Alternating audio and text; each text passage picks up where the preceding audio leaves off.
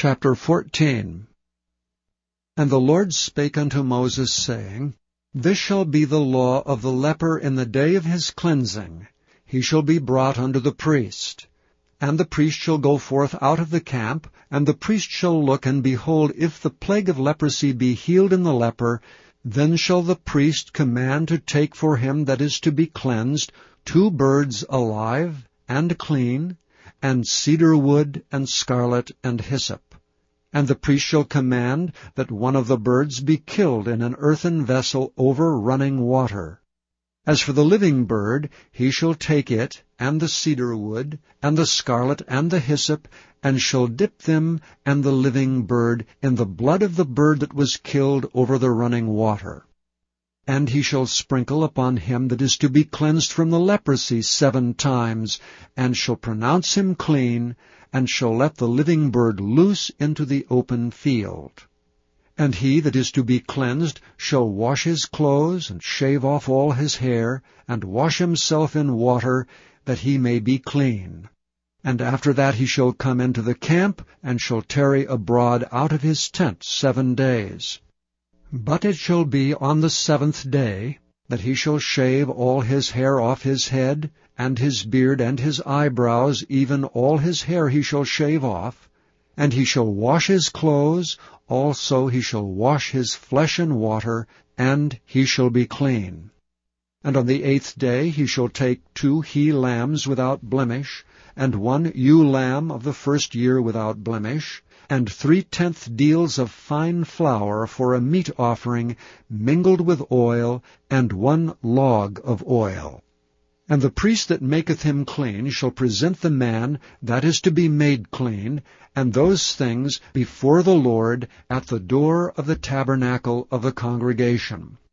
And the priest shall take one he-lamb, and offer him for a trespass offering, and the log of oil, and wave them for a wave offering before the Lord.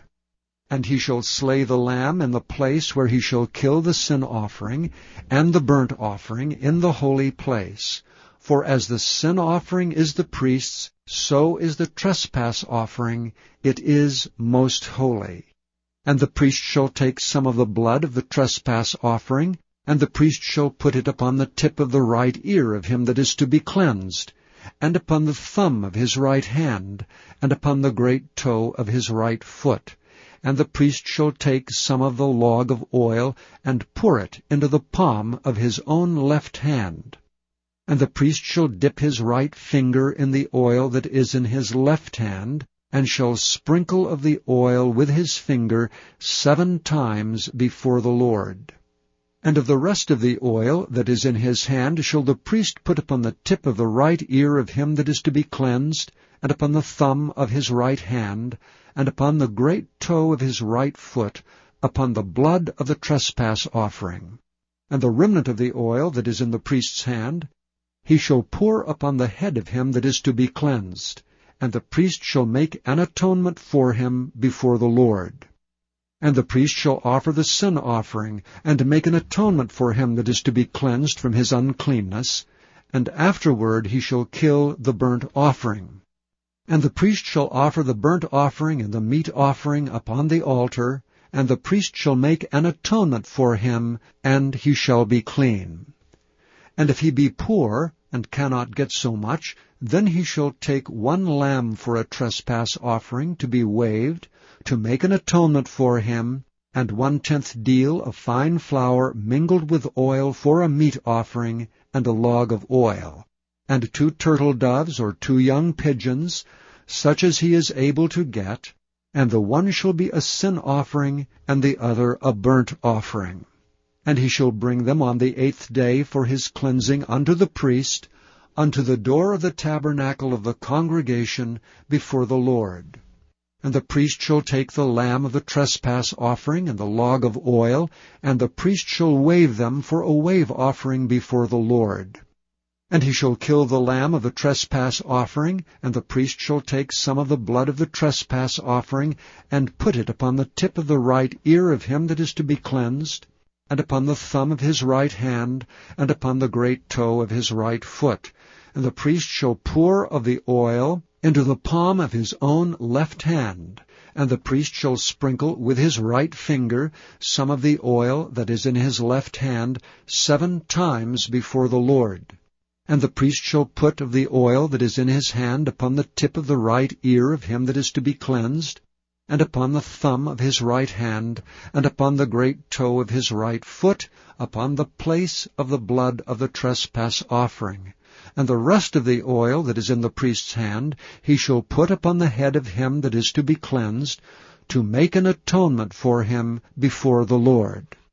And he shall offer the one of the turtle doves, or of the young pigeons, such as he can get even such as he is able to get, the one for a sin offering, and the other for a burnt offering, with the meat offering.